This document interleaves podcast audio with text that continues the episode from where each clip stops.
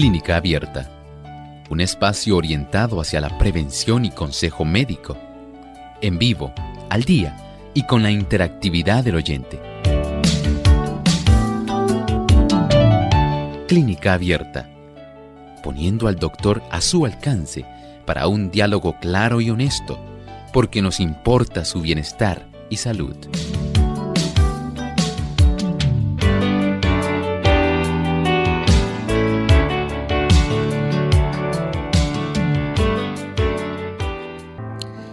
Examen utiliza imágenes para ver transversales, ¿verdad? Imágenes transversales del área abdominal. Hoy en Clínica Abierta vamos a estar hablando acerca de la tomografía computarizada del abdomen.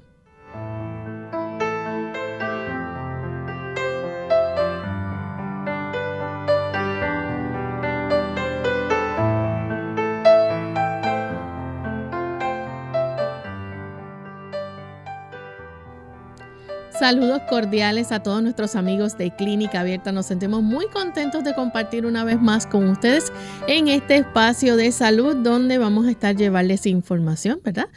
Llevándoles información muy importante, sobre todo de estudios y exámenes que debemos realizarnos. Y para ello, pues vamos a contar con la buena ayuda que siempre nos da el doctor Elmo Rodríguez para orientarnos en este aspecto. Así que les invitamos a que permanezcan con nosotros en esta próxima hora para que juntos podamos seguir descubriendo cómo nosotros podemos cuidar de nuestra salud, obteniendo un buen diagnóstico a tiempo y gracias también, ¿verdad?, a diversos estudios como será el del día de hoy.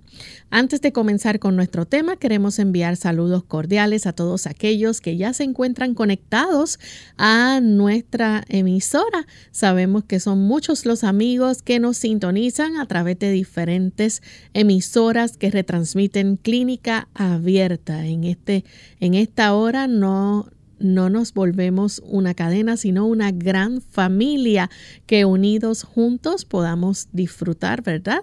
De las enseñanzas, los beneficios de la salud. Así que cómo cuidar mejor de nuestro organismo es el propósito de este programa.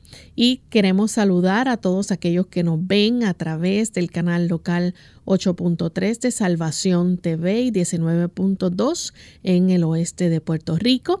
También a los amigos que nos ven a través del Facebook Live de Lumbrera TV y de Radio Sol 98.3 FM.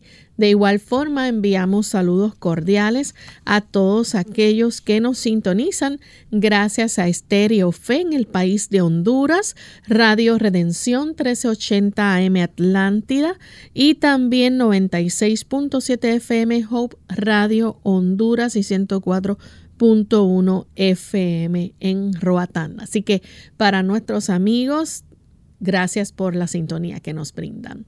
Vamos en esta hora a compartirles el pensamiento saludable.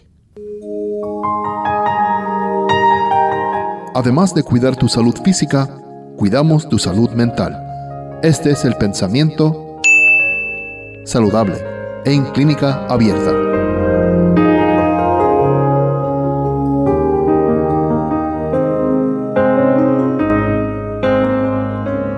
Las cosas de la naturaleza que ahora contemplamos en realidad nos dan apenas un débil concepto de la gloria del Edén.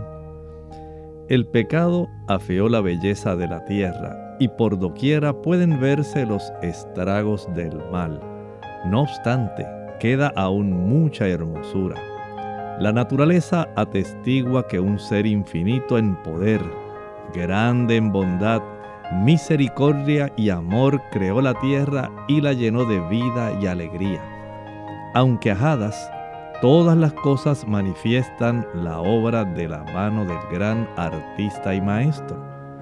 Por doquiera que nos volvamos, podemos oír la voz de Dios y ver pruebas evidentes de su bondad. Hay personas que ven la naturaleza con otros ojos Personas que piensan que a través de procesos evolutivos que han requerido millones y millones de años, es que se ha dado lugar a lo que vemos actualmente y dicen todavía se conserva ese principio fundamental que dice que solamente los más fuertes sobreviven. Nada más lejos de la realidad. El Señor que creó todas las cosas, lo que creó en el origen, en el Edén, fue una hermosa armonía, donde todo reflejaba la inteligencia, la dulzura, el amor, la percepción divina de lo bueno, lo justo, lo agradable, lo hermoso. Todo era de la mejor calidad y todo se desarrollaba con la mejor armonía. Por supuesto, el pecado, la transgresión de la ley de Dios trajo todo el trastorno que nosotros observamos por doquier. Eso es lo que ha traído el dolor, la miseria, la enfermedad, el sufrimiento y la muerte. Las buenas noticias. Dios está encargado, mediante el plan de la salvación, de revertir todo ese proceso y de llevarnos de nuevo a la armonía original, restaurando el Edén tal como fue su intención inicial. Y estamos listos amigos para comenzar con nuestro tema en el día de hoy. Vamos a estar hablando acerca de la tomografía computarizada abdominal. Y quizás en algún momento a usted le han enviado a hacer algún tipo de examen donde usted se tiene que acostar y le van a tomar ciertas fotos, pudiéramos decir así, ¿no? Del abdomen. ¿Es así, doctor? Bueno, en realidad, más que fotos, podemos decir que es una secuencia de imágenes con rayos X. Nada más que este proceso que es tan común que algunas personas le dicen un TC, tomografía computarizada, un CT, a veces se usa en sus siglas en inglés, ese tipo de método de imágenes es un método imagenológico. Utiliza imágenes para corroborar cierto diagnóstico o sencillamente tratar de descubrir si en realidad lo que se sospecha, un diagnóstico presuntivo, está confirmado por los hallazgos que se hacen gracias a este tipo de imágenes seriadas que se obtienen en este caso del abdomen, aunque en ocasiones puede ir acompañado de un tipo de análisis de imágenes que además del abdomen pueden incluir la región pélvica. Doctor, y estamos hablando de un examen donde la persona, ¿verdad? Se va a acostar y esta máquina va a estar, ¿verdad? Con esos rayos X tomando esas imágenes a su alrededor. Sí, es una máquina que muchas personas, Lorraine, le tienen miedo. En realidad, porque hay diferentes. Actualmente, las personas se acuerdan de esa que es en una, digamos, camilla estrecha, porque es estrecha en realidad, donde ellos tienen que estar quietos. Como un tubo. Y ellos son introducidos deslizados hacia el interior, pareciera como un túnel. Entonces las personas tiene tan cerca de sí el área del el escáner. Recuerden que estamos hablando de un tomógrafo. El tomógrafo en sí es toda la maquinaria. Pero cuando la persona entra en ese tipo de área tan restringida, que sienten ahí que ven el escáner a una distancia bien breve y que han tenido que estar con las manos hacia arriba generalmente, de acuerdo a cómo se desea obtener la imagen en el abdomen. Y la persona le dice, usted cuando yo le avise, no respire. Entonces las personas se sienten, eh, algunos le da claustrofobia. Entonces ahora se ha podido realizar, o se ha podido, digamos, preparar un tomógrafo que tome las imágenes con un equipo que es en espiral y se le llama abierto. Un CT, dice la gente abierto, ese permite que las personas cooperen mejor, porque no se sienten que están tan enclaustradas, que están ahí, que casi la máquina se los quisiera tragar, dice la gente. En realidad, ahora eso ha ido cambiando. Recuerden que ahora, hoy, estamos hablando de la tomografía de abdomen o pelvis, pero más la del abdomen, que es la que más queremos enfocar. Y desde ese punto de vista, y pensando que generalmente todavía muchas facilidades de imágenes, la que tienen es la que se usaba antiguamente, la que no es abierta, la que parece un túnel. Esa pues es la que estaremos hablando en el programa de hoy. Y quizás la sensación de estar ahí encerrados pues le causa un poco de miedo a las personas. Le causa miedo y pánico a algunos. Algunos dicen, no, yo no vuelvo a hacerme, mira, comencé doctor y tuvieron Se ponen que, nerviosos. Sí, sí, sí, tuvieron que suspender el estudio porque yo no podía, me dio un ataque de pánico. Y eso pudiera afectar entonces eh, las imágenes que se toman. Claro, porque cuando se realiza este tipo de estudio, como son imágenes eh, que se utilizan rayos X, se le pide a la persona que no se mueva, no se mueva. Es más, le dicen, contenga la respiración cuando yo le avise. Y entonces imagina una persona que tiene las manos hacia arriba, que está aguantando la respiración y que está ahí sintiendo a su alrededor esa, ese tipo de escáner del tomógrafo se siente un poquito incómoda esa persona y algunos, algunos no se le puede practicar porque si respiran, porque les da ansiedad, porque se movieron, dañan esa imagen de rayos X y esto resulta entonces adverso para la persona porque se le va a tomar una forma seriada de estas imágenes utilizando rayos X. Y si usted por no aguantar, dice la gente. Mire, yo empecé, iba todo bien, pero de momento me entró una situación que no, no podía, no podía, doctor. Eso, eso es algo que es horrible. Yo no vuelvo, no me mande otra vez a hacer ese estudio. Y son cosas que ocurren, Lorraine. Lamentablemente el ser humano, no todo el mundo es tranquilo, no todo el mundo tolera el encierro, no todo el mundo está, digamos, tan cooperador al momento de sentir ansiedad. Y desde ese ángulo, pues hay que comprender también que el ser humano es diferente cada uno. Entonces tienen que recurrir a otros métodos de imágenes para poder hacerse otro estudio. Que gracias a Dios hoy existen otros más abiertos. Exactamente, así es. La tecnología sigue avanzando. Pero lo interesante de esto, doctor, es que se toman eh, diversas imágenes, estas se, le llaman cortes, se juntan y forman lo que podríamos decir como una pequeña película, ¿no? Sí, podemos decir que se hace a través de una computadora, eh, se van eh, desarrollando una imagen tridimensional. Es lo que hace que se pueda saber cómo está el volumen del hígado, cómo se encuentra el vaso, cómo están los riñones, cómo está la vesícula, si hay cálculos en la vesícula, si hay cálculos en los riñones, si hay alguna masa, algún tipo de pólipo, divertículos.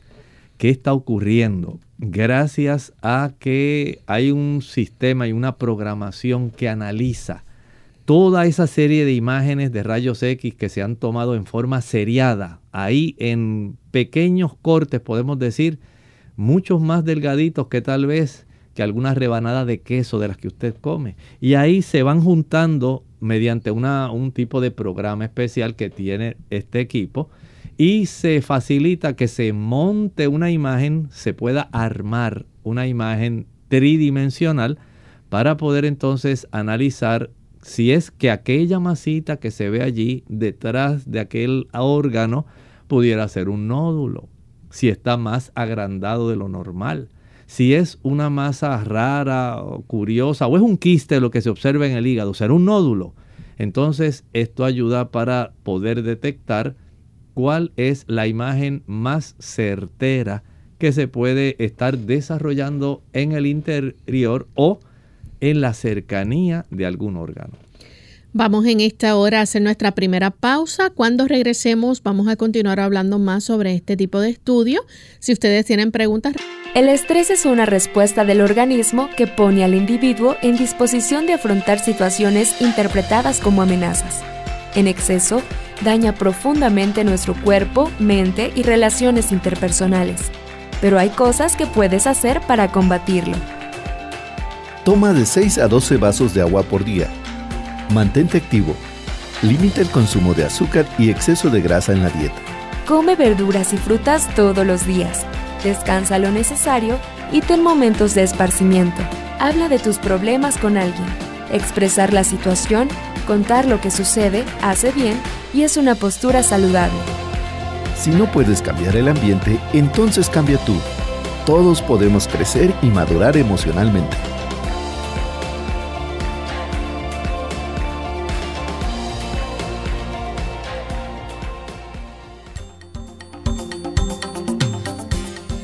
El calcio es uno de los minerales más importantes que nuestro cuerpo necesita para mantener una salud óptima, ya que es el responsable de infinidad de procesos indispensables para su buen estado.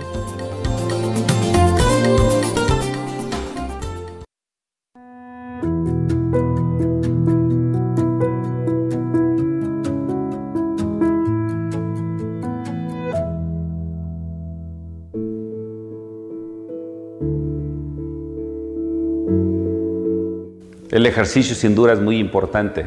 Es tan importante que la hermana de Huay lo menciona en el Camino a Cristo, página 80, que el ejercicio es la condición misma de la vida. Existen tres teorías fundamentales sobre el afecto que tiene el ejercicio en el cerebro. La primera teoría neurocientífica nos explica cómo al hacer ejercicio la vasculatura cerebral se incrementa y aumenta la oxigenación en áreas muy específicas, en áreas fundamentalmente del razonamiento y estas nos ayudan a nosotros mejorar nuestro funcionamiento físico, social y cognitivo, así como el intelectual. El ejercicio disminuye las hormonas que afectan durante el estrés. Al disminuir esto, el ejercicio tiene un cambio positivo y disminuye esos afectos neurodegenerativos en el cerebro. El ejercicio aumenta la liberación de neurotrofinas en el cerebro. Dentro de estas, el factor neurotrófico derivado del cerebro, el cual es como el alimento del cerebro, es el que ayuda a la regeneración celular, a la programación y a darle el mantenimiento a estas células neuronales. Entonces, el factor eh, neurotrófico derivado del cerebro es muy importante y el ejercicio es la fuente principal para su producción o liberación. Como hemos visto, el ejercicio tiene muchos efectos positivos en nuestro cuerpo. Yo te invito a que hagas ejercicio de manera regular, cuatro o cinco veces por semana, de 20 a 30 minutos al día. Recuerda que tu cuerpo es del Espíritu Santo y debemos honrar a nuestro Dios cuidando nuestro cuerpo.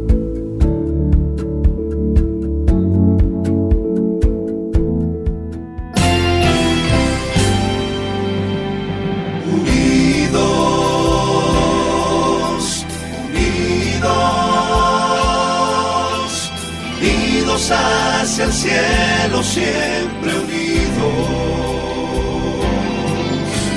unidos,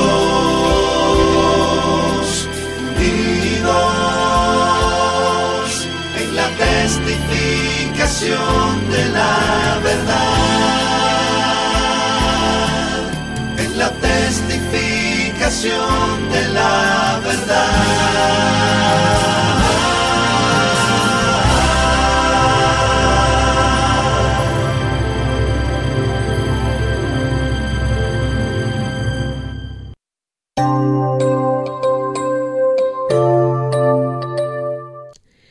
Estamos de vuelta en Clínica Abierta, amigos. Hoy estamos hablando acerca de la tomografía computarizada del abdomen. Antes de la pausa, el doctor nos estaba explicando, ¿verdad? En la primera parte de nuestro programa, cómo es que se lleva a cabo este examen, ¿verdad? La persona tiene que acostarse en este tipo de máquina donde va a estar ahí bastante cerrado y eh, la máquina va a estar tomando unas imágenes de rayos X, las cuales pues se juntan, van a formar unas imágenes eh, tridimensional sobre los órganos del abdomen, ¿verdad? Aquel órgano específicamente donde quizás hay algún tipo de sospecha, el médico entonces estará indicando qué órganos, ¿verdad? Deben ser eh, estudiados o analizados y a través de estas imágenes entonces se puede obtener la información que se necesita, esa data interesante. Doctor, eh, para el examen, usted nos estaba mencionando, ¿verdad? Que la persona debe permanecer quieta, debe estar ahí, eh, tratar de no ponerse nervioso, que quizás pueda ser un poquito difícil para la persona, pero ¿por cuánto tiempo la persona tiene que estar entonces acostada en esta máquina para que se pueda llevar a cabo estas imágenes? Bueno, puede ser un poco variable, pero en promedio se estima que unos 30 minutos. Así que a veces yo pienso que eso es lo que más eh, estresa a las personas.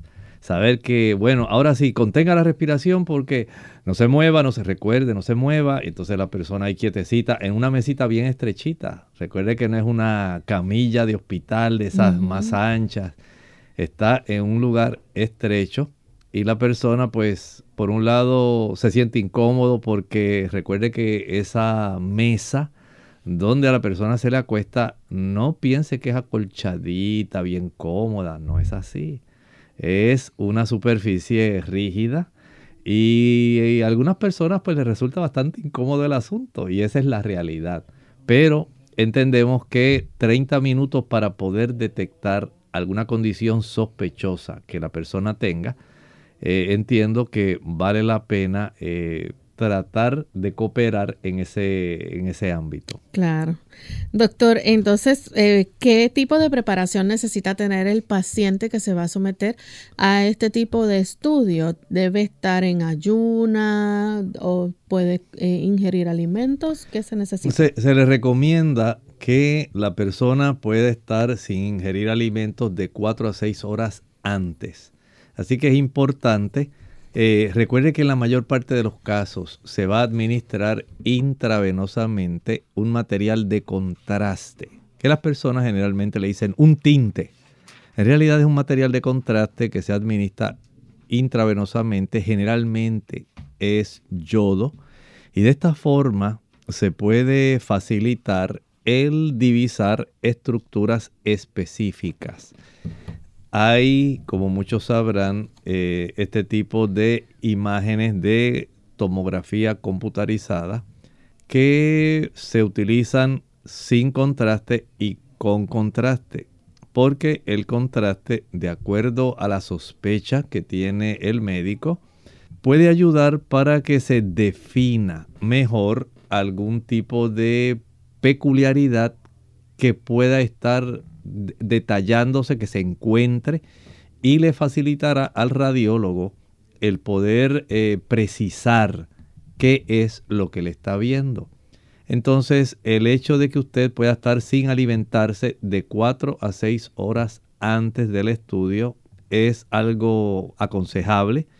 También eh, recuerde que la persona se le va a solicitar que se quite su ropa.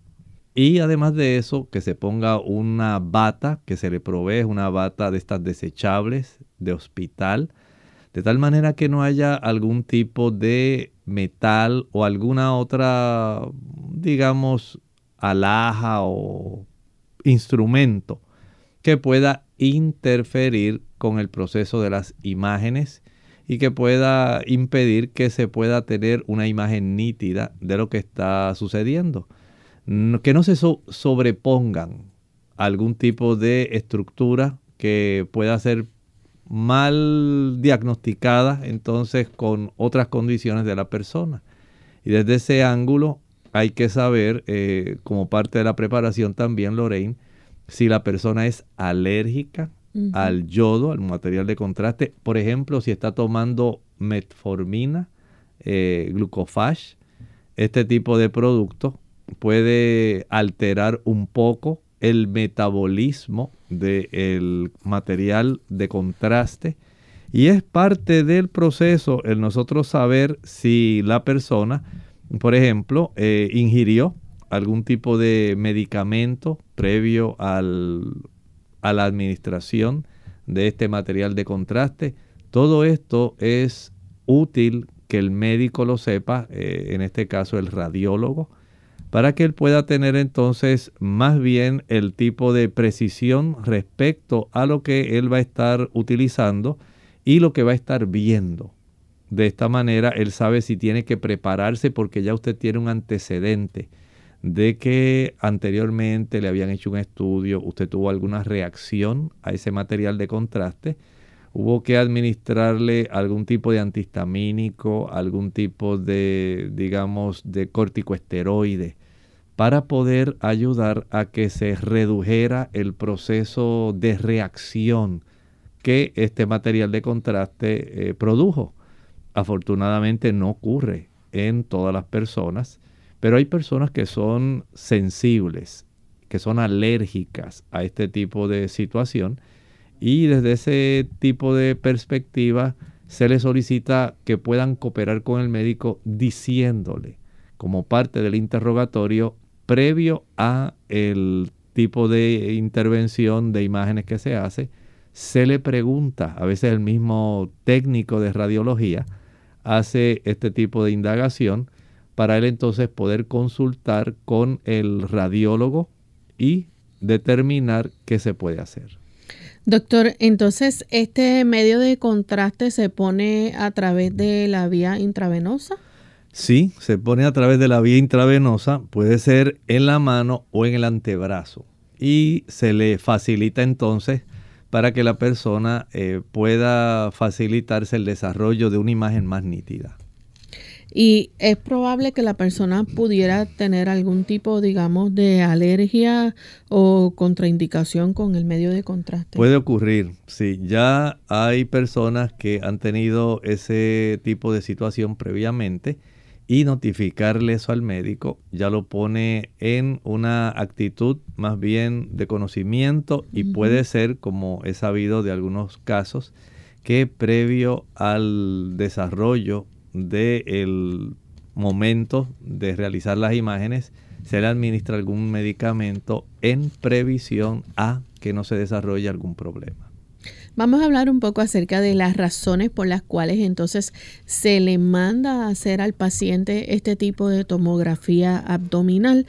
¿Cuál sería eh, esas razones este, por las cuales el médico entonces le diga a este paciente, te voy a enviar a que te hagan un, un CT del abdomen? Bueno, por ejemplo, algo muy común es el dolor abdominal. Si hay dolor o hinchazón entonces ya el médico que dio la orden para que a usted le hicieran el estudio, él ya está sospechando algo que pudiera estar ocurriendo. Digamos, en otros casos, piense por ejemplo, una persona que comienza a expulsar sangre en la orina, desarrolla hematuria.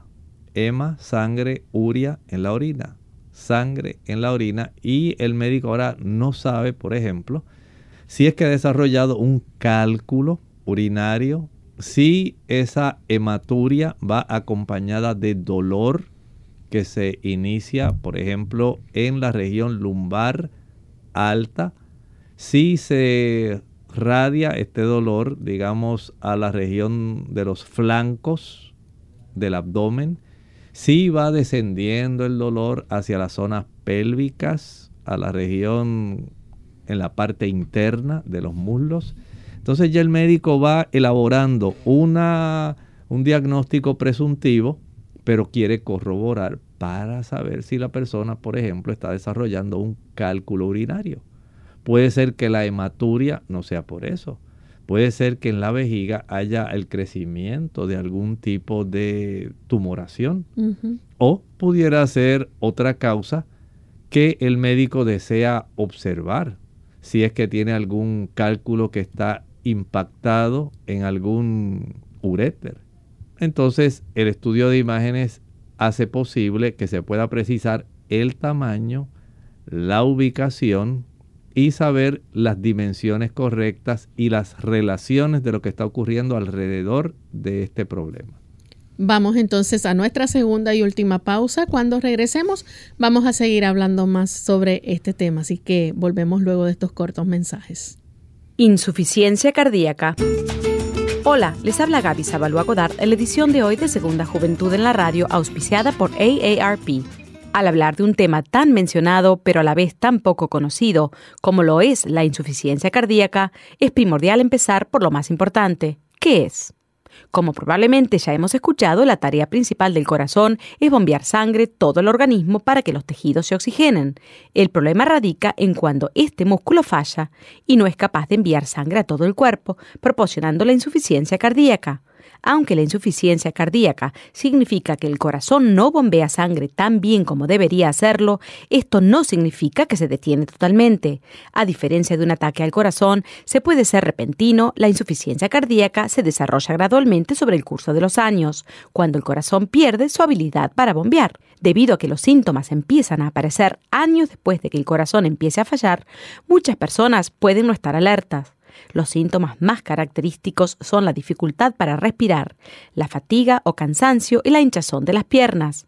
El diagnóstico de una insuficiencia cardíaca la hace un médico especializado a través de una medición de la presión arterial, un electrocardiograma, una radiografía del tórax o un análisis de sangre. El patrocinio de AARP hace posible nuestro programa. Para más información, visite www.aarpsegundajuventud.org.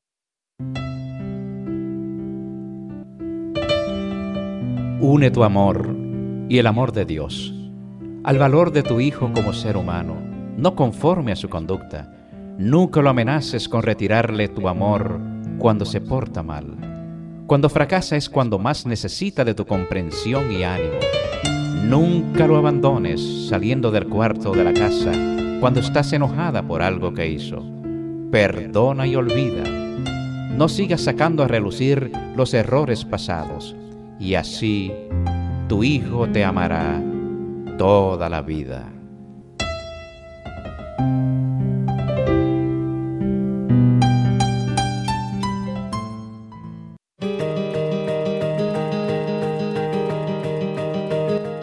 El tejido grasoso en el cuerpo funciona como un órgano más. Además de producir hormonas, también produce muchas sustancias inflamatorias. Son sustancias químicas estas, que hacen con que ocurra una pérdida de la elasticidad adentro de los vasos sanguíneos, sobre todo las arterias, lo que lleva a la deposición del colesterol malo en estos vasos y consecuentemente a un cuadro de hipertensión o un cuadro de otros problemas cardiovasculares. Esse tejido, através de las sustancias proinflamatórias, hace perpetuar la enfermedad. Por isso é muito importante focar-se em uma alimentação anti-inflamatória.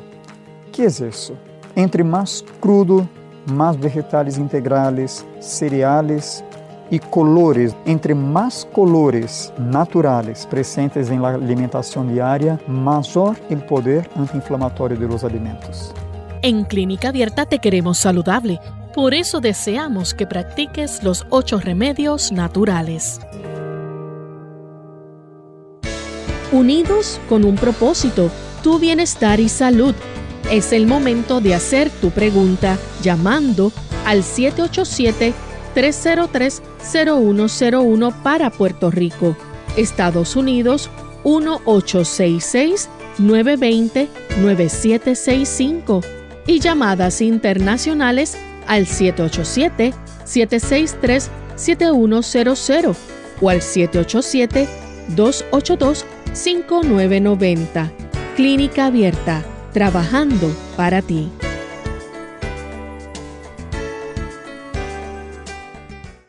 Clínica Abierta.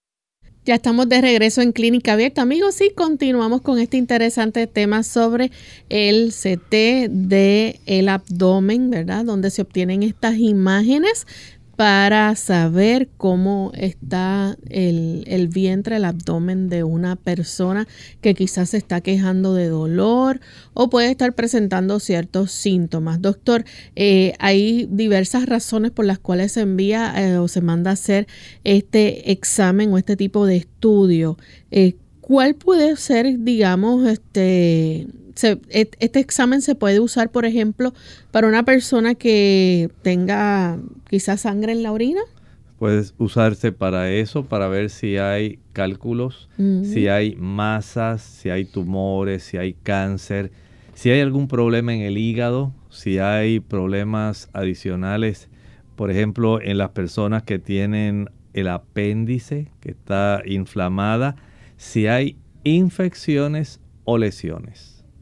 Y aparte de eso, por ejemplo, si la persona este, tiene, digamos, una hernia o está padeciendo de apendicitis. Exactamente, o sea, ahí tenemos varias cosas, pero hay algo bien interesante. Además de esas condiciones que podemos decir son condiciones generales, las personas, especialmente aquellos que tienen cáncer, esas personas quieren saber si el dolor que están sintiendo, si el malestar, si la orina que están expulsando, eh, la incomodidad que la persona siente, es porque se ha desarrollado algo que ya el médico sospecha porque, por ejemplo, salieron ciertos marcadores elevados. El médico llegó a palpar una masa y dice, ah, yo pienso que ahí está pasando algo. Entonces, si se ha desarrollado algún tumor, algún cáncer, si hay algún proceso que puede ser preocupante, especialmente por masas, es muy útil tener este tipo de estudio.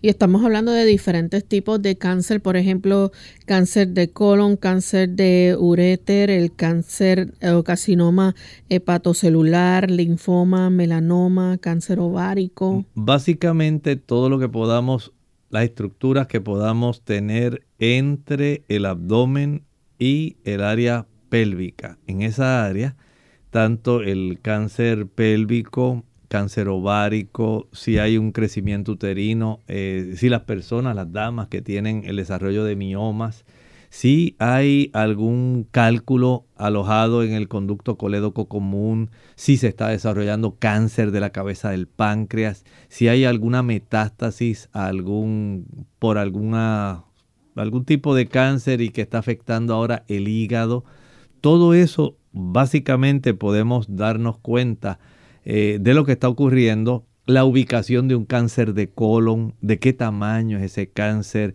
si está en todo el grosor de la pared, si hay algunos tipos de adenopatías o ganglios asociados, todo eso se puede estar detectando en este estudio. ¿Esto puede mostrar, por ejemplo, problemas que haya con la vesícula? Sí, imaginen ustedes eh, si se puede detectar desde inflamaciones de la pared de la vesícula, si hay pólipos en el interior de la vesícula, si hay en los cálculos, si es arenilla, si los cálculos están ubicados en el fondo de la estructura que en realidad comprende la vesícula, si está ubicado en el área, digamos, más cercana al conducto en sí cístico, si el tamaño es grande del cálculo, si es pequeño, si es uno, si son múltiples. La información, vamos a decir como dicen las personas, doctor, con este estudio ven a uno por dentro.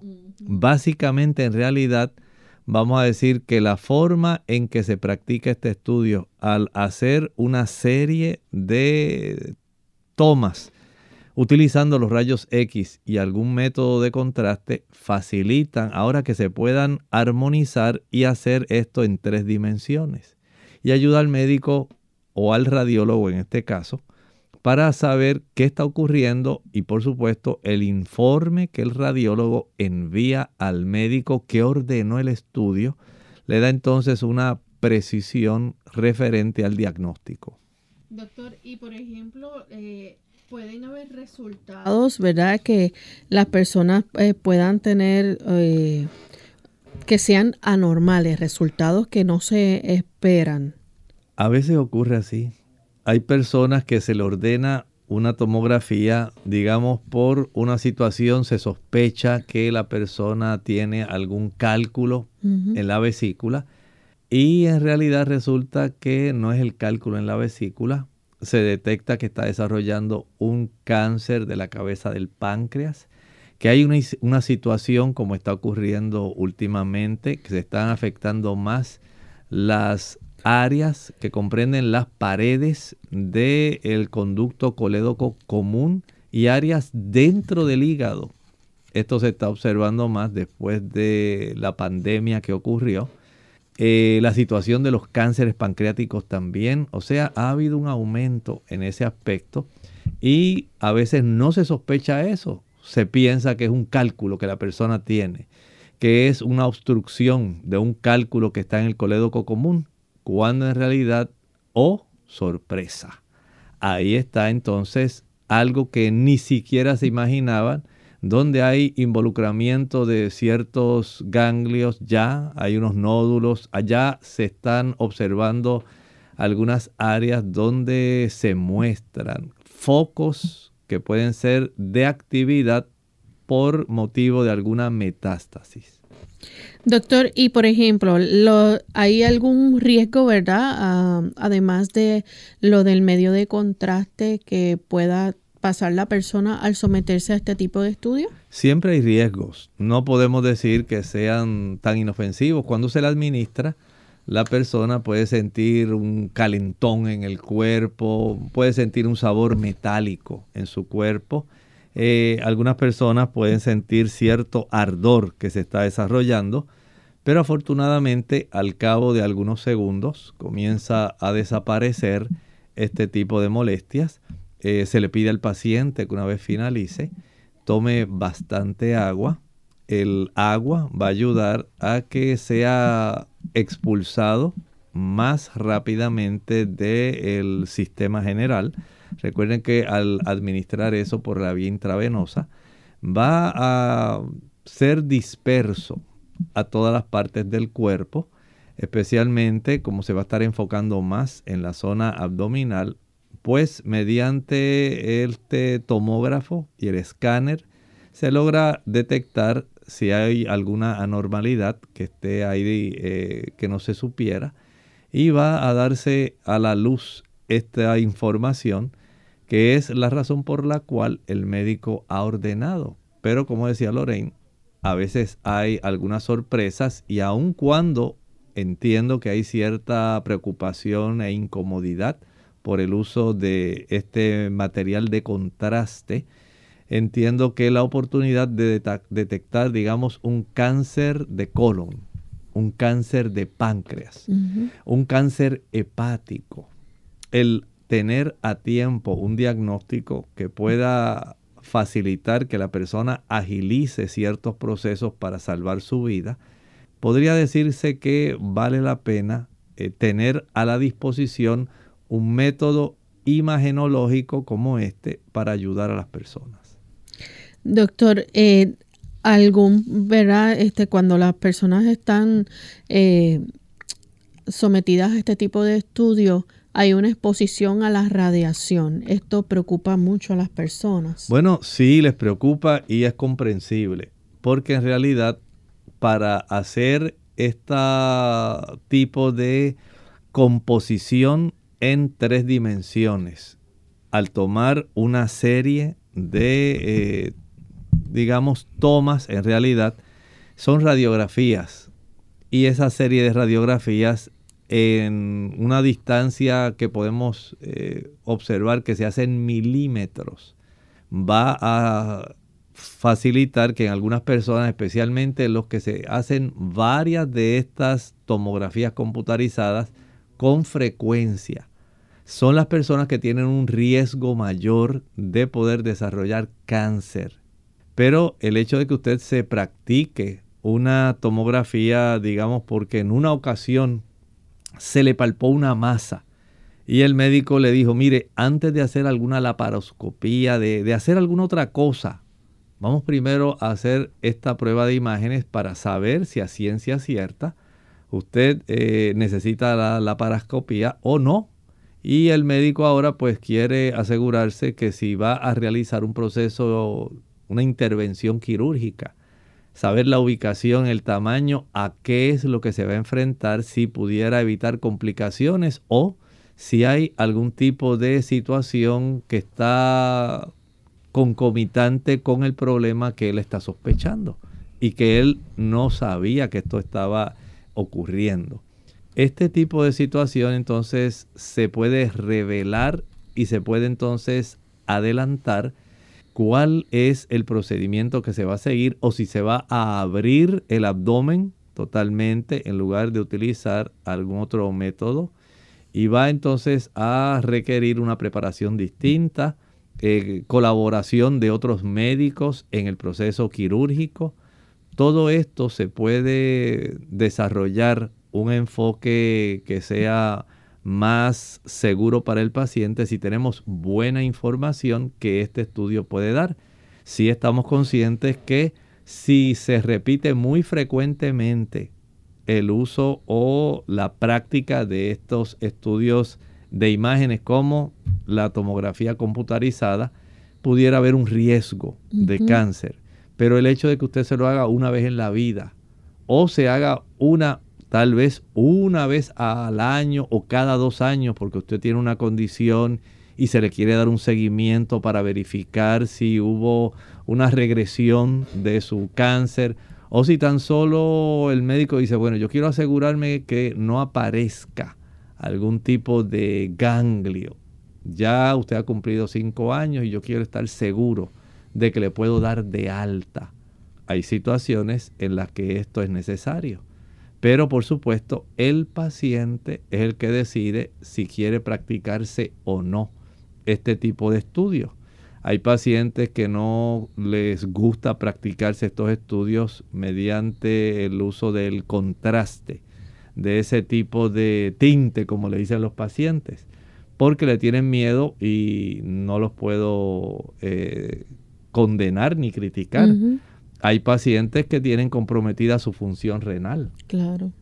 Y cuando hay un, un compromiso de la función renal, que ya el paciente, digamos, es diabético, es un paciente hipertenso que está en una etapa 4, digamos, de su deterioro en cuanto a la función renal, hay que ser muy cuidadosos de no agravar o empeorar la condición de ese paciente. Y no es la intención del radiólogo ni del médico dañar más la situación del paciente, pero hay que tener ese conocimiento. Por si acaso es suficiente con ordenarle tan solo el estudio de imágenes de la tomografía, pero sin el uso del contraste. Y de esta manera pues se conserva mejor el aspecto de la función renal del paciente y se tiene esta certeza de que no se ha producido un daño que haya podido empeorar la situación que este paciente está viviendo. Entonces se le quita de la mente esta situación al paciente en pensar que, pues mira, si no hubiera sido por el estudio que me mandó a hacer médico con el tinte S, así dice la gente, era con el contraste, pues yo no estuviera así. A veces la situación de renal pues ha ido deteriorando, pero no quisiéramos que se agravara por el uso de algún tipo de material de contraste de esta naturaleza. Por eso es importante que usted en el momento de la entrevista que le va a hacer el radiólogo, usted notifique de qué condiciones padece, cómo está su función renal. Él siempre se la va a preguntar. Hay ocasiones cuando el médico ya de antemano, cuando solicita el tipo de estudio, dice, por favor, un CT abdominal o una tomografía, un TC abdominal sin contraste. Y de esta manera usted dice, bueno, está bien, tengo el problema renal, sé que tengo un cálculo que me está bajando porque ya anteriormente he tenido este problema, pero voy a corroborar si el cálculo que yo tenía hace dos años, que lo tenía en la región del, de la pelvis, de los riñones, si está descendiendo, si ha aumentado de tamaño o no, porque estoy sintiendo un dolor raro. Y yo quiero corroborar si en efecto es eso o es otra cosa. Y entonces un tipo de estudio como este, una TC, tomografía computarizada, ayuda. Entonces vean la utilidad tan amplia que tiene este tipo de estudios para poder detectar anomalías en diferentes órganos del abdomen y la pelvis para detectar diferentes tipos de cáncer, para poder saber si hay tumores, masas, qué está ocurriendo internamente, por qué está sangrando, por qué tiene dolor, por qué la persona está tan incómoda y desde hace tanto tiempo ahora tiene mucha dificultad para evacuar, cosa que no ha ocurrido, no ocurría antes, y se le está abultando la parte izquierda del abdomen bajo. Y está notando que la pierna se le está hinchando desde que ese bulto está creciendo. ¿Qué está ocurriendo? Bueno, gracias a este tipo de estudio podemos tener una percepción más precisa. Si hay abscesos, si hay un apéndice Lorraine que se está poco a poco inflamando, que la infección sigue aumentando. Entonces esto nos da ese tipo de situación. Si hay una trombosis renal, qué riesgos puede enfrentar un paciente y cómo este estudio nos ayuda a saber qué se va a hacer con este paciente. Y doctor, hay alternativas también, ¿verdad? Para las personas, por ejemplo, que tienen más dificultad en eliminar eh, ese medio de contraste del organismo, porque existen líquidos que pueden ayudar a eliminar el, yodo de su cuerpo. Hay líquidos, sí, adicionales. Lo general es que se le pide al paciente siempre tome mucha agua, porque como se elimina preferentemente por la vía renal, entonces se quiere ayudar para que usted se pueda depurar de este tipo de, digamos, material de contraste sin que le cause ningún daño. Claro. Bien, ya hemos llegado al final de nuestro programa. Agradecemos al doctor por la orientación que nos ha dado hoy sobre este tema. A ustedes amigos por habernos acompañado en la pasada hora y esperamos que mañana nuevamente estén con nosotros. Vamos a estar en el segmento de preguntas donde usted puede hacer su consulta. Así que les invitamos a participar en el día de mañana a la misma hora. Vamos entonces a finalizar con el pensamiento bíblico en contraste con aquellos que vencieron. Dice el capítulo 21 y el versículo 8. Pero los cobardes e incrédulos, los abominables y homicidas, los fornicarios y hechiceros, los idólatras y todos los mentirosos tendrán su parte en el lago de que arde con fuego y azufre que es la muerte segunda. Y usted pensará, ¿cómo que la muerte segunda? Sí. No todo se acaba con la muerte que ocurre al cabo de los 70 u 80 años, el lapso de vida que usted y yo tenemos. Nosotros todos, piénselo usted de un ángulo o piénselo del otro, dice la Biblia que todos compareceremos ante el tribunal de Cristo y cada uno será enfrentado por el conocimiento que tuvo de Dios, cómo reaccionó, cómo aceptó ese conocimiento, cómo vivió de acuerdo a la luz que usted recibió del conocimiento del plan de la salvación y cómo esto afectó su comportamiento, sus obras, si fueron buenas o si fueron malas de acuerdo a ese tipo de, digamos, determinación, entonces usted puede quedar incluido en la recompensa eterna o sencillamente puede ser excluido de la bienaventurada dicha eterna celestial. Según se le da la bienvenida a todos los que vencieron, decía el versículo 7, el versículo previo al 8, en el 8 hace una determinación de aquellos que quedarán excluidos. Y ya estuvimos viendo nuevamente, voy a leer algunos, cobardes, incrédulos, abominables, homicidas, fornicarios, hechiceros, idólatras, los mentirosos. Todos ellos nos están dando muestras, evidencias de que vivieron no en armonía, desarmónicamente a lo que dice la voluntad de Dios expresada en la ley de Dios. Verifique la ley de Dios, vaya al capítulo 20 del libro de Éxodo, segundo libro de la Biblia, y vea los diez mandamientos. Esa será la norma contra la cual se medirá las obras suyas y las mías. Bien amigos, nosotros nos despedimos y será hasta el siguiente programa de Clínica Abierta. Con mucho cariño compartieron el doctor Elmo Rodríguez Sosa y Lorraine Vázquez. Hasta la próxima.